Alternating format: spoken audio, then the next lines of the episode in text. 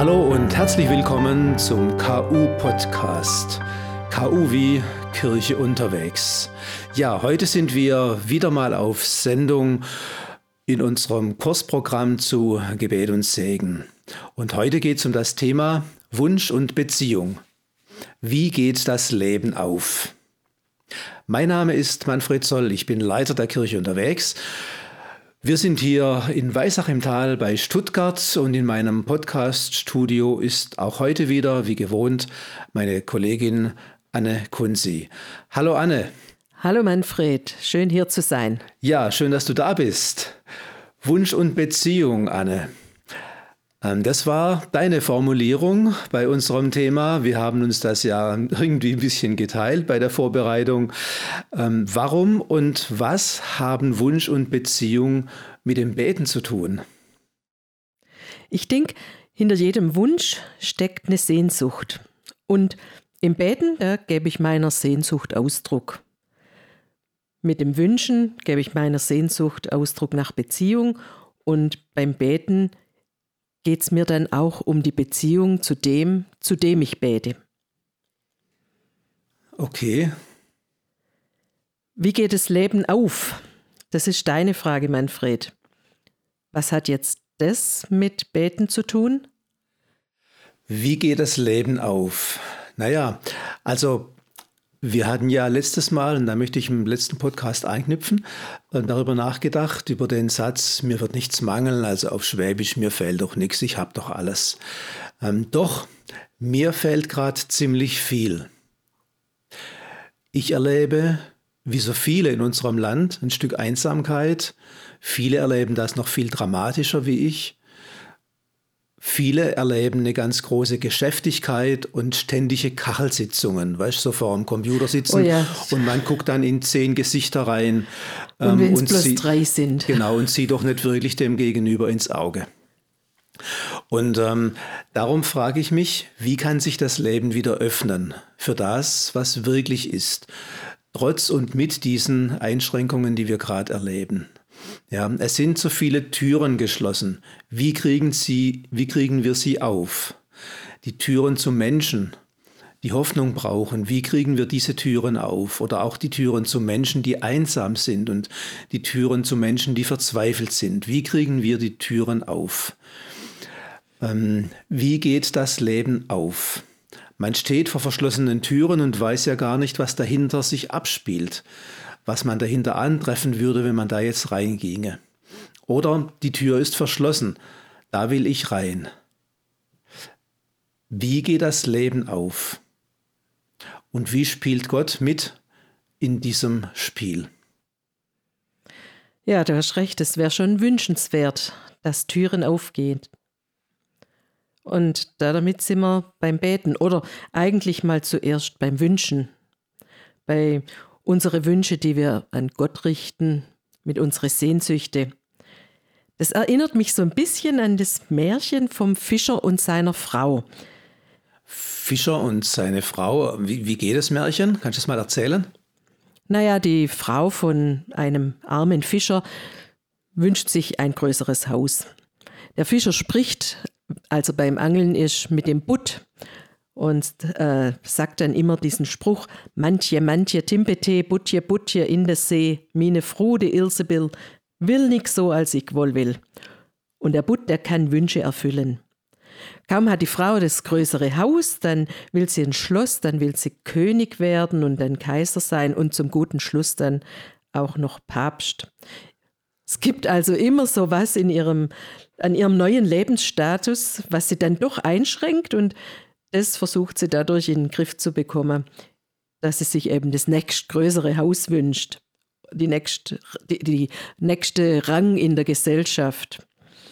Und sie hofft da damit, dass sie Lebenszufriedenheit bekommt. Aber am Ende bricht dann doch alles zusammen, was sie sich erwünscht hat. Hm. Und dann geht das Leben wieder zu, statt auf. So ist es bei ihr, genau. Und das ist ja bei uns auch manchmal so. Wenn wir das eine bekommen, wenn sich so ein Wunsch erfüllt, dann steht schon der nächste im Raum. Und die Frage ist, wie kann das geschehen, dass eben dann der Raum nicht zugeht, dass es nicht wieder eng wird, sondern die Frage ist, wie kommen wir zu einem Gefülltsein und zu einer Lebenszufriedenheit? Also, wie geht das Leben auf? Wie öffnet sich unser Horizont? Ich hätte ähm, da auch eine kleine Geschichte von Jesus, der sagte mal, ich sage euch, also so wird Jesus im Johannesevangelium zitiert, ich sage euch, ich bin die Tür zu den Schafen. Ich bin die Tür. Wenn jemand durch mich hineingeht, wird er selig werden und wird ein- und ausgehen und Weide finden. Das Bild kennen wir ja schon von den anderen Podcasts, mhm. vom Psalm 23. Diese üppige Weide, Leben in Fülle. Mir wird nichts mangeln. Und jetzt wird das Ganze ergänzt durch diese Tür in den Schafstall. Es geht bei diesem Bild vom Schafstall und der Tür also um Geborgenheit und um ein Zuhause. Dieses Zuhause ist aber kein verschlossener Pferch. Und die Tür in diesen Schafstall, in dieses Zuhause, die Tür trägt einen Namen und hat ein Gesicht. Jesus ist diese Tür. Und Jesus steht für ein Leben in Fülle in all den verschiedenen Lebensbereichen. Wir hatten da letztes Mal dieses Modell beim, beim Podcast Nummer drei, das Modell mit den fünf Säulen, den fünf Lebensbereichen, die für Gott wichtig sind. Und darum dürfen die auch uns wichtig sein? Das ist ja eigentlich schon eine ganz gute Antwort auf meine Frage und dann können wir auch schon aufhören. Meine Frage war, wie geht das Leben auf? Wie öffnet sich unser Horizont? Wenn ich auf eine Tür zugehe, erscheint es mir zunächst eigentlich enger zu werden, weil ich rechts und links nur die Wand sehe. Aber schon wenn ich auf der Schwelle stehe, dann erahne ich die Weite von dem Raum dahinter. Also die Tür öffnet mir einen Lebensraum. Und dann sagt Jesus, ich bin die Tür. Also ist er es, der mein Leben weit macht. Ja genau, mit Jesus stehen uns Tür und Tor zu Gott offen. Das ist sein Bild und seine Aussage. Es geht um das Zuhause mit Gott und es geht noch weiter. In dem zitierten Teil vom Johannesevangelium sagt Jesus dann, ich bin der gute Hirte. Also auch wieder dieses Bild von Psalm 23, das er mhm. hier weiterführt. Ich bin der gute Hirte. Der gute Hirte lässt sein Leben für die Schafe. Ich bin der gute Hirte und kenne die meinen und die meinen kennen mich. Wie mich mein Vater kennt und ich kenne den Vater. Was bedeutet das? Das heißt, sein Herz schlägt für die Menschen. Er hat das ganze Leben, die verschiedenen Lebensbereiche im Blick.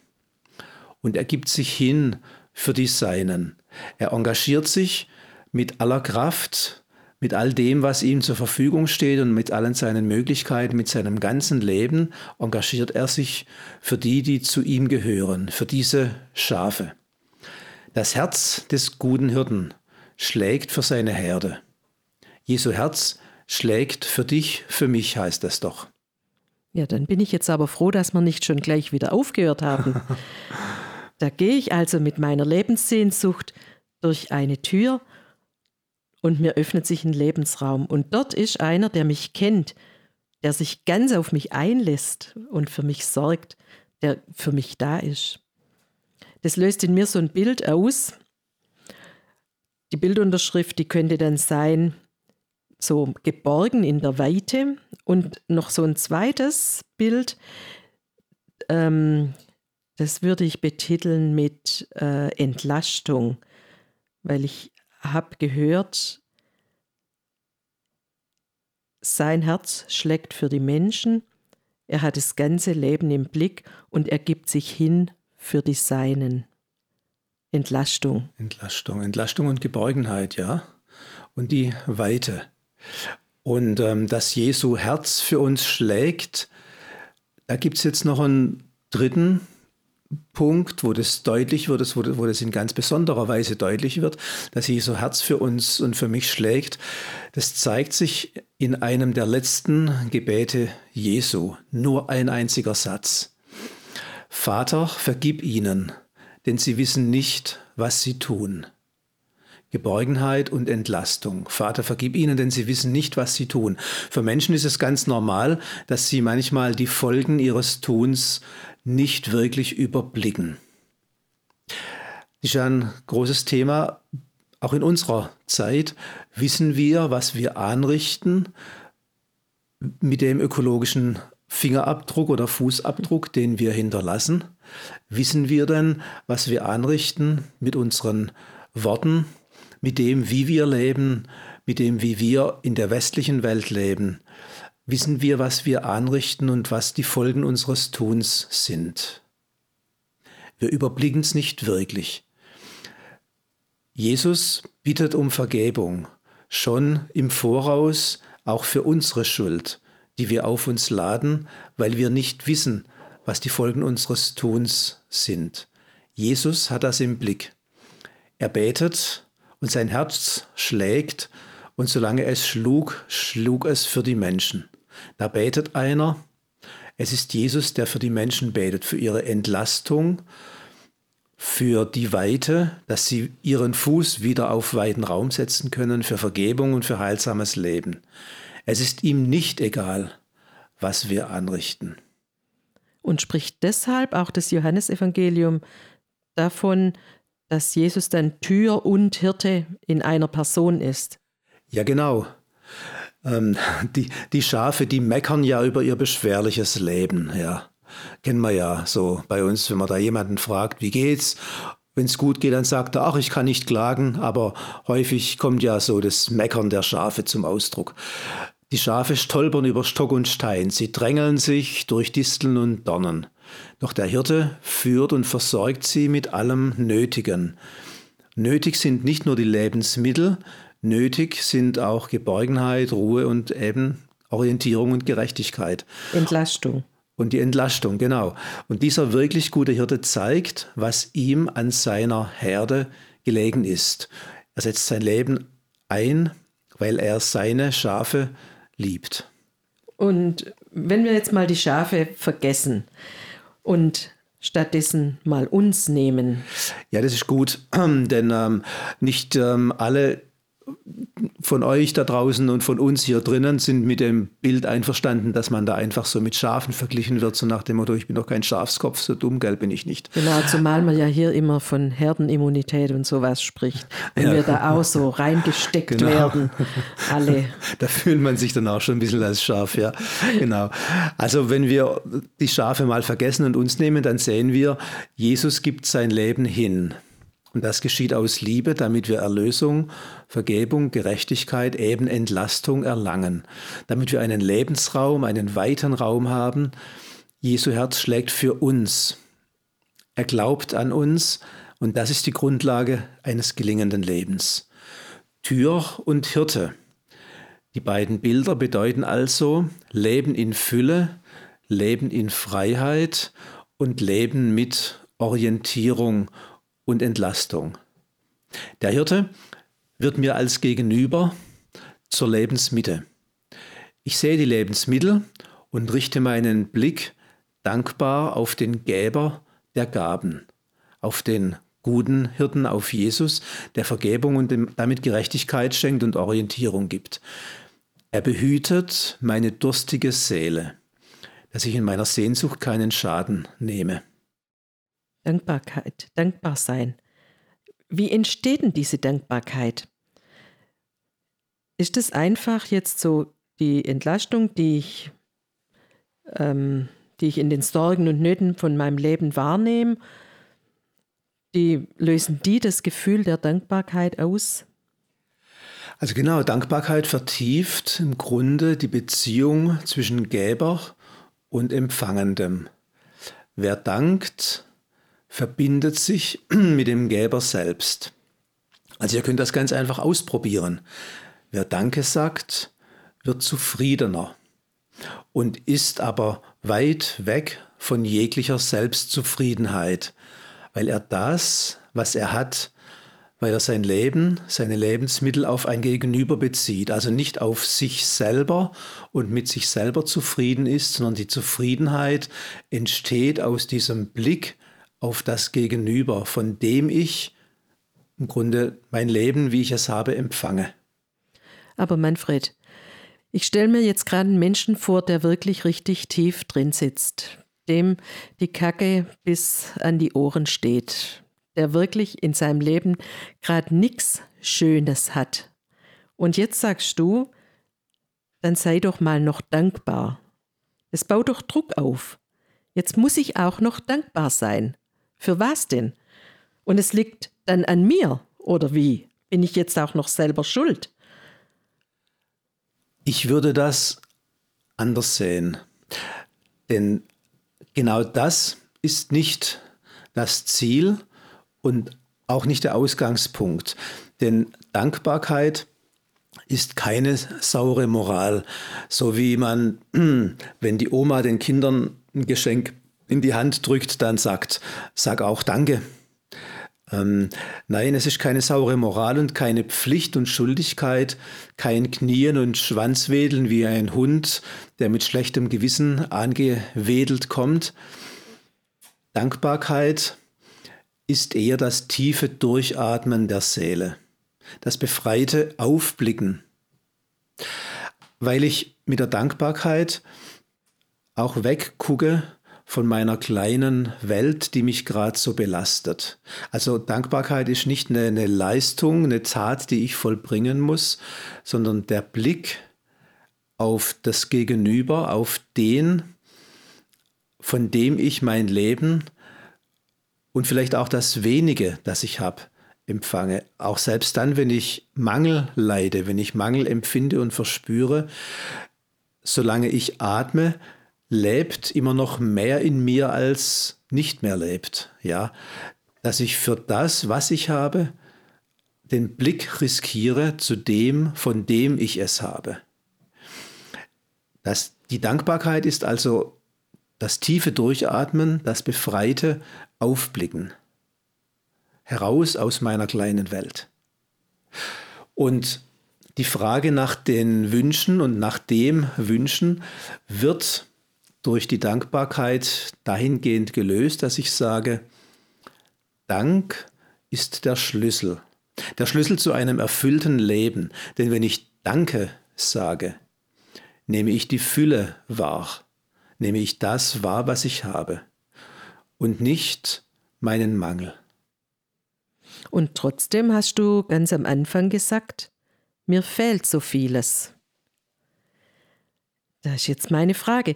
Kannst du das allein durch Dankbarkeit, durch Dankbarsein lösen? Wie kann ich das lösen? Allein durch Dankbarkeit? Hm, ich denke, Dankbarkeit ist schon ein ganz wichtiger Schlüssel dafür.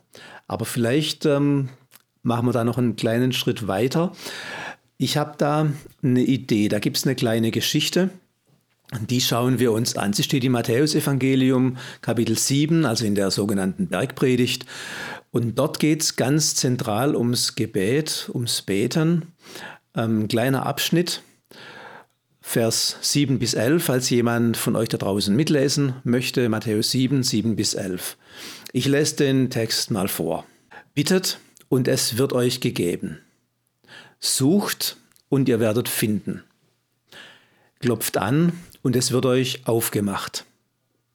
Denn wer bittet, der bekommt, und wer sucht, der findet, und wer anklopft, dem wird aufgemacht. Wer von euch gibt seinem Kind einen Stein, wenn es um Brot bittet? Oder eine Schlange, wenn es um einen Fisch bittet? Ihr Menschen seid böse. Trotzdem wisst ihr, was euren Kindern gut tut, und ihr gebt es ihnen. Wie viel mehr Gutes wird dann euer Vater im Himmel denen geben, die ihn darum bitten. Ja, soweit dieser kleine Text. Ja, Manfred, der erste Teil, der hört sich ja richtig cool an. Das ist so richtig typisch Jesus, einfach und klar. Bittet, sucht, klopft an. Genau, ja. und dann wird euch gegeben und ihr werdet finden und es wird euch aufgemacht. Und dann fällt nur noch alles gut. Oder wie die Bahner sagen, aller gut. Aller gut, genau. Und dann kommt für mich so ähm, ein bisschen ein Hammer. Ähm, wer von euch gibt seinem Kind einen Stein, wenn es um Brot bittet? Wobei Welche? ich finde, da muss ich mal unterbrechen, ich finde, ich finde schon bei dem ersten Teil, also mir geht es, mir, mir läuft es nicht so glatt rein, wie ich das jetzt gelesen habe und wie du das gerade auch so gesagt hast. Also, okay. bittet und das wird euch gegeben, ist das so selbstverständlich? Ja, anscheinend schon, weil das steht ja so selbstverständlich da. Das ist sogar hinten mit einem Ausrufezeichen. Ja, stimmt, es steht so da. Und wie erlebst Wie erleben wir das in unserem Dasein? Naja, also bei den Bitten haben wir ja letztes Mal schon ein bisschen dran rumgemacht. Gell? Mhm. Ähm, Wieder Zug mit, klopft an. Mit dem ähm, Erhören und Erfüllen dann und so wird wirklich alles erhört und erfüllt, was ich, um was ich bitte. Und an was liegt es, wenn es nicht erfüllt wird? Ja, ja. Also so, so ganz glatt läuft es ja nicht rein. Ähm, dieses Bitten, Suchen, Anklopfen, schöne Worte, ähm, so ganz glatt läuft es nicht rein. Und doch bleiben die Sätze jeweils auch ein bisschen offen. Es wird euch gegeben, ihr werdet finden, es wird euch aufgemacht, es wird euch geöffnet. Leben geht auf. Ja, hier findet man eigentlich mein Thema wieder, ist mir gar nicht aufgefällt, fällt mir erst jetzt auf. Ähm, Und trotzdem ist nicht klar, was wird aufgemacht genau, ja. und was wird mir gegeben ja. und was werde ich finden. Genau, also wenn man genau hinguckt, es bleibt offen, was gegeben wird, ob das Erbetene, das Gesuchte gefunden wird und gegeben wird, ob und welche Tür dann aufgeht, wenn ich anklopfe. Aber auf jeden Fall passiert was. Es passiert was. Genau, ja. Du wolltest jetzt aber noch auf einen anderen Punkt gehen. Ja, ja, genau, das mit dem Kind und dem Stein, das um Brot bittet. Da steht, wer von euch, also welche Eltern würden ihrem Kind einen Stein geben? Wenn ich, ich weiß nicht, ob das nicht ein bisschen an unserer Lebensrealität auch vorbeigeht heute. Wie viele Eltern geben ihren Kindern wieder besseres Wissen vielleicht auch nicht das, was die Kinder brauchen? Also ich denke da an Eltern, die keine Zeit haben durch äußere Umstände, um sich mit ihren Kindern ähm, zu spielen oder sich mit ihnen abzugeben und ihnen stattdessen Spielzeug schenken in Hülle und Fülle. Mhm. Du meinst, die Kinder brauchen kein Spielzeug. Ach so, in, Hülle und Fülle war die, die, die kritische Anmerkung. Vielleicht wäre ja der Papa das beste Spielzeug, so als Pferd, auf dem man reiten kann. Ja, ja gut. Ähm, aber die, die Idee dieses Textes ist ja zunächst mal, wer von euch gibt seinem Kind einen Stein, wenn es um Brot bittet? Was heißt das? Das bedeutet doch, Jesus setzt voraus, dass jeder Vater und jede Mutter dem Kind etwas Gutes gibt. Das, was Mutter oder Vater selber für gut halten, dem Kind gibt. Ist auch eine Frage, eine Frage, was halte ich für gut? Also was ist in meinen Augen gut und nützlich oder dienlich, für dem, dem Kind dienlich, für das Kind hilfreich, ja. Hilft es dem Kind, wenn ich es mit dem Auto jeden Tag in den Kindergarten bringe? Ähm, oder wäre es für das Kind besser, wir würden zusammen zu Fuß in den Kindergarten gehen? Hilft es dem Kind, wenn ich es dann Klasse 3, 4, 5, 6 ähm, mit dem Auto abliefere, vielleicht noch den Schulranzen ins Klassenzimmer mhm. reintrage? wie wir es erlebt haben, als unsere Tochter in die Schule ging, also von anderen Kindern, nicht von uns. Ähm, oder wäre es für, das, für das Kind besser, es müsste seinen Schulranzen selber tragen und ähm, selber den Schulweg gehen? Also da sind Eltern natürlich schon im Zwiespalt. Was ist dienlich, was ist besser, was hilft? Aber ich glaube, dass auch eine Mutter oder ein Vater, das sein Kind in Watte packt, es gut will und gut meint. Mhm. Du hast jetzt ganz oft gesagt, was hilft, was dient dem Kind. Ähm, da höre ich irgendwie ein ganz starkes Interesse dran raus, das Eltern mhm. an ihre Kinder haben. Genau, ja, genau. Ähm, und dieses Interesse, das ist ja das Gegenteil von Gleichgültigkeit eigentlich. Mhm. Und Gleichgültigkeit wäre ja auch Beziehungslosigkeit eigentlich, mhm. mhm. könnte man so sagen. Ja, ja. Dann wäre das so praktisch der Unterschied, der zwischen Stein und Brot, zwischen Gleichgültigkeit und Beziehung. Okay, was, was ist schlimmer als Gleichgültigkeit? Ähm, Gleichgültigkeit ist eigentlich das Schlimmste, was einem passieren kann.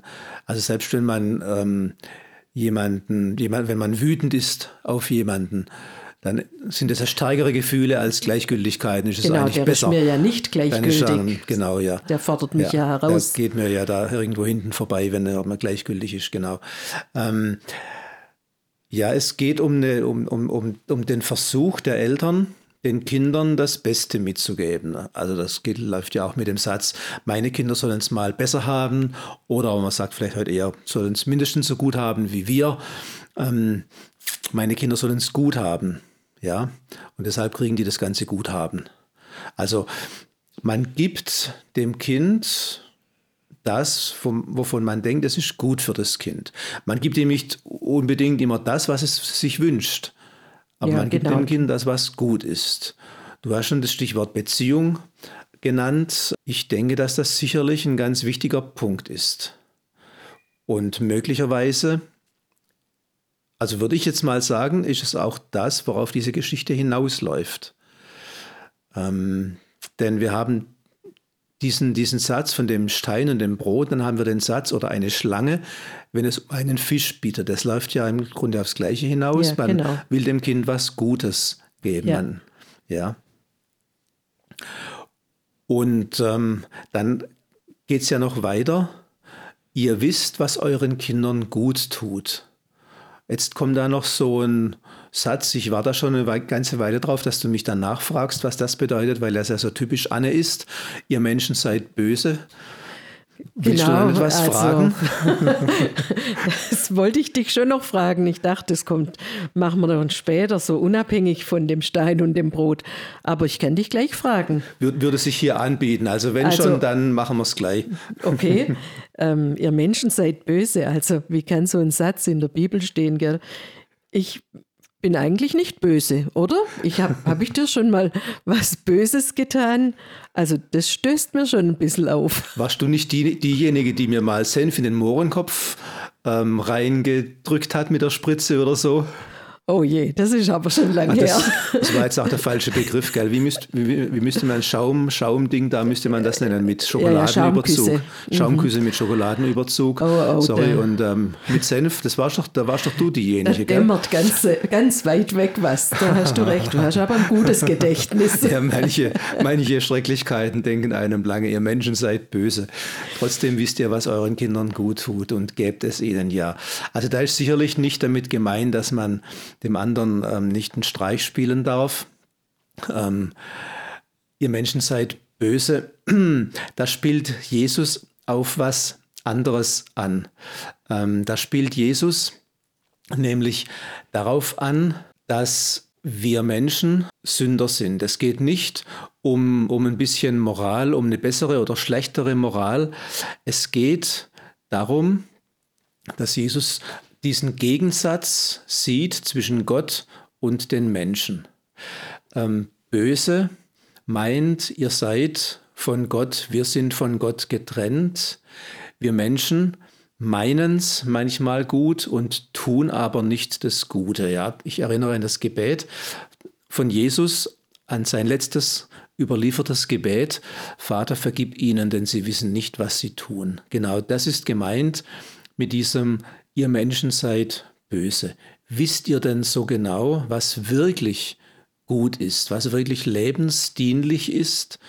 Ihr seid nicht Gott. Also das hilft mir jetzt schon, Manfred, wenn du da den Unterschied machst zwischen diesem moralischen Gut und Böse und auf der anderen Seite das ähm, zu Gott gehören oder von Gott getrennt sein als Unterscheidung da geht Jesus dann in diese Richtung, wie viel mehr Gutes wird dann euer Vater im Himmel denen geben, die ihn darum bitten. Es geht also um das Gute.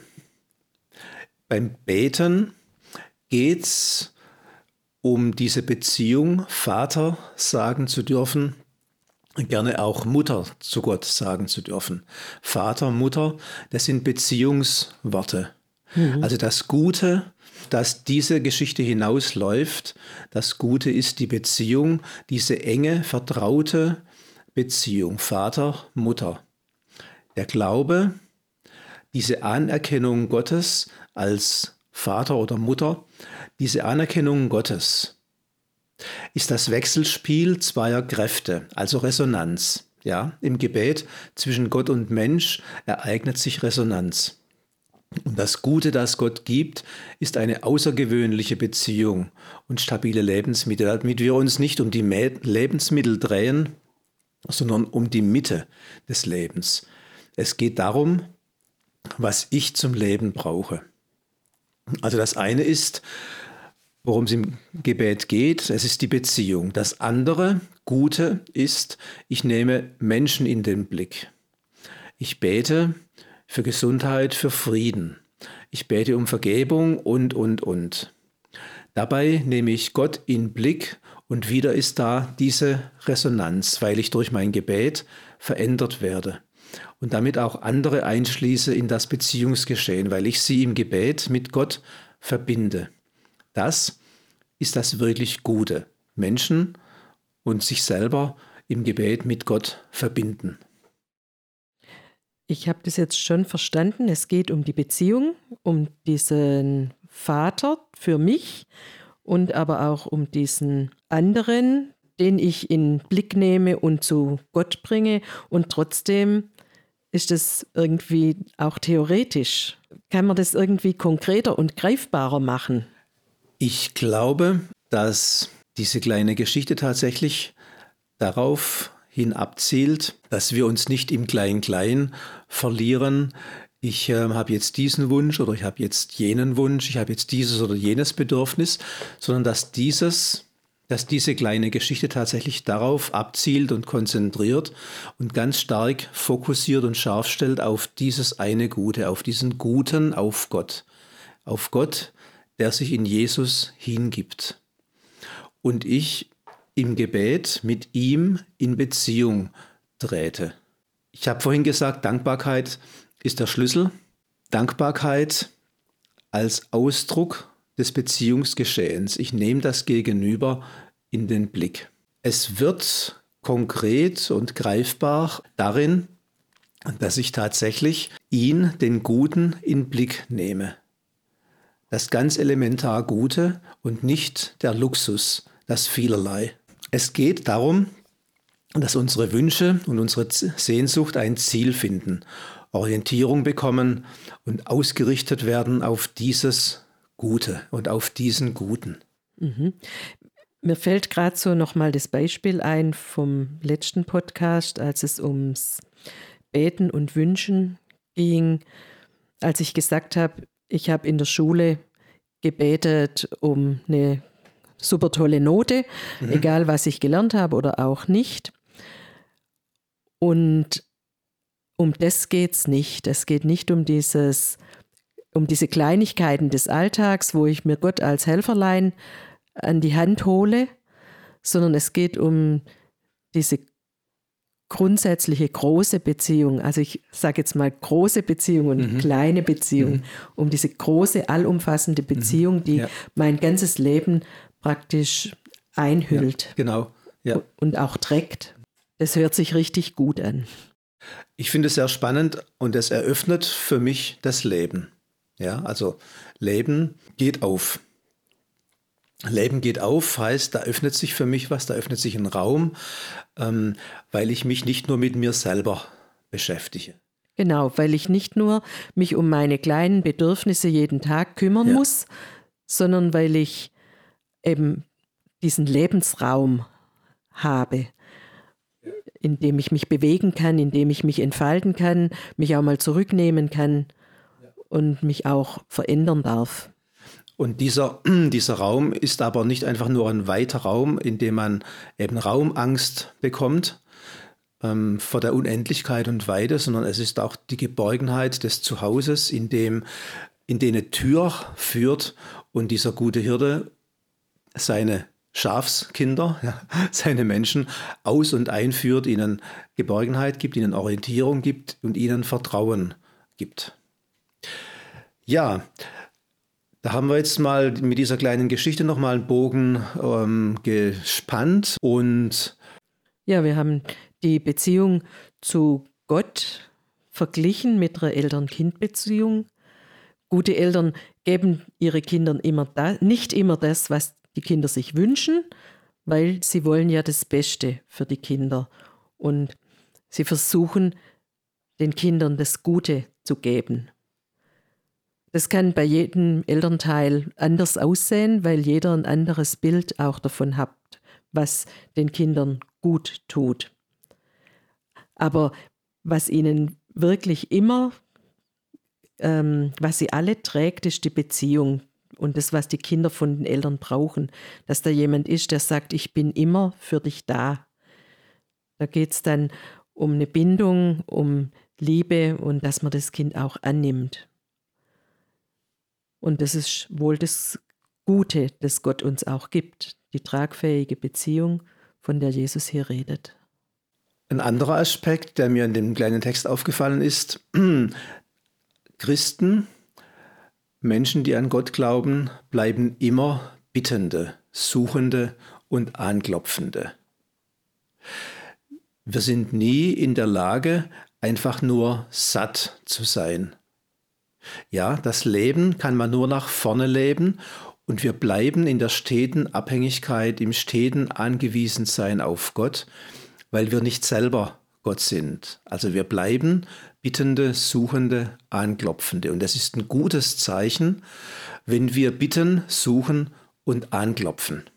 Das ist das Markenzeichen, das Kennzeichen, das Qualitätsmerkmal der Menschen, die an Gott glauben, der Christen. Und das heißt, so können wir auch die Verbindung zu Gott pflegen. Wir können es ihm bitten und ihm danken tun. Wir können in den Bitten unseren Mangel zusammenfassen, das, was uns gerade fehlt, was uns wehtut, und im Danken das, was wir einfach haben an Gutem und das in Beziehung zu Gott stellen. Mangel und Fülle, beides hat mit Gott und mit meinem Glauben zu tun. Genau, und ähm, Jetzt nochmal die Frage, was ist das Gute, das Jesus verspricht? Er verspricht sich selbst, seine Liebe und seine Annahme. Das Gute ist das Beziehungsangebot Gottes. Ich bin doch stets für dich da. Und im Gebet erkenne ich diese Wirklichkeit Gottes an und beziehe sie auf meine Wirklichkeit, auf meine Fülle und auf meinen Mangel, auf mein Leben und meine Leidenschaft. Im Gebet erkenne ich Gottes Wirklichkeit an. Ja, das sind jetzt nochmal vier Punkte, mit denen wir ein bisschen zusammengefasst haben, was bisher war. Und ich hätte jetzt noch ein kleines Experiment für Sie und euch da draußen. Experimente sind gut. ein kleines Gebetsexperiment, damit es oh ja. ähm, nicht nur theoretisch bleibt, sondern auch mal ganz konkret wird. Ähm, war ja deine Frage vorhin auch, Anne. Ähm, wie wird das jetzt konkret? Genau. Und es könnte zum Beispiel konkret werden dadurch, dass wir nochmal diesen Vater im Himmel in Blick nehmen und das Gute, das er uns gibt. Dazu das Experiment. Ich vermute mal, dass die meisten von Ihnen und euch das Vaterunser kennen, dieses Gebet, das die Welt umspannt. Ihr könnt mal so Folgendes probieren. Teilt die Bitten des Vaterunsers auf in einzelne Sätze. Nehmt einfach mal die einzelnen Sätze und schreibt so einen einzelnen Satz auf ein Blatt oder ein, auf eine Karte. Also zum Beispiel Vater unser im Himmel, geheiligt werde dein Name. Punkt. Das reicht schon. Ein Satz und nimm dir dann für jeden Tag eine Bitte, nur einen Satz. Muss gar nicht in der Reihenfolge sein, kann ganz beliebig sein für diesen einen Satz. Und betrachte dann mal diesen Satz, bewege ihn an diesem einen Tag, lass ihn wirken auf dich, denke ein bisschen drüber nach, immer mal wieder vielleicht, bete ihn, nur diesen einen Satz. Für ein paar Momente, gerne immer mal wieder im Verlauf des Tages. Und vielleicht nimmst du dir diesen Satz am Abend nochmal vor und überlegst, und welcher Gedanke drängt sich jetzt für mich auf angesichts dieses einen Satzes. Was fällt dir ein bei unser tägliches Brot gib uns heute? Gehst du heute hungrig ins Bett oder satt? Woran denkst du? Was ist dein Brot gewesen an diesem Tag? Was für ein Gedanke drängt sich jetzt auf? Ja, kleines Experiment und ähm, du wirst sehen, die Beziehung zu Gott, die verändert sich. Dieses Nachsinnen stiftet Sinn. Du Manfred, da habe ich echt Lust drauf. Ich werde das machen bis zum nächsten Mal. Hast zwei Wochen Zeit. Ja, genau. Und ich habe auch schon einen guten Platz, wo ich die einzelnen Karten dann jeden Tag hinhänge. Das klingt gut. Dann müssten wir uns nächstes Mal beim nächsten Podcast eigentlich ein bisschen austauschen darüber, über diese ähm, Sätze und Gedanken. Über diese Erfahrungen. Genau, und also. Über die Veränderung. Genau. Und wenn ihr wollt, könnt ihr uns gerne auch eure Erfahrungen schreiben ähm, und mitteilen. Ähm, am einfachsten geht es über unsere Mailadresse info.kircheunterwegs.de. Wenn ihr Lust habt, da was mitzuteilen und vielleicht auch in den Podcast einfließen zu lassen, sehr gerne. Ja, und jetzt sind wir für heute am Ende und am Schluss äh, mit unserem Podcast und darum ist es jetzt Zeit für Psalm 23 und für Anne. Wir lesen betend oder wir beten lesend. Der Herr ist mein Hirte mir fehlt es an nichts. Auf saftig grünen Weiden lässt er mich lagern. Er leitet mich zu Ruheplätzen am Wasser. Dort erfrischt er meine Seele. Er führt mich gerecht durchs Leben. Dafür steht er mit seinem Namen ein. Und muss ich durch ein finsteres Tal, fürchte ich kein Unglück. Denn du bist an meiner Seite.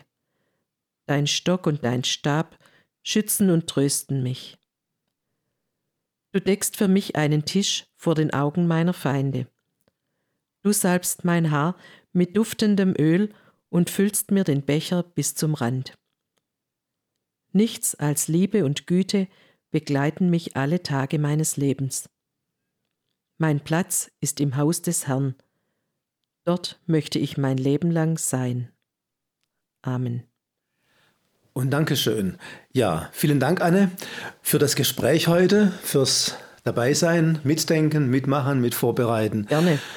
Macht Spaß. Ja. Und ähm, immer mal wieder neue Gedanken und ähm, inspiriert uns selber ja auch. Danke auch euch da draußen fürs Zuhören und Dabeisein. Zum Schluss möchte ich noch äh, sagen, die Quelle für diesen Podcast, es ist unser Gemeindekurs und Glaubenskurs Behütet, umsorgt, gesegnet, Gebet und Segen, ein Kursbuch für Gottesdienstreihen, Glaubenskurse etc.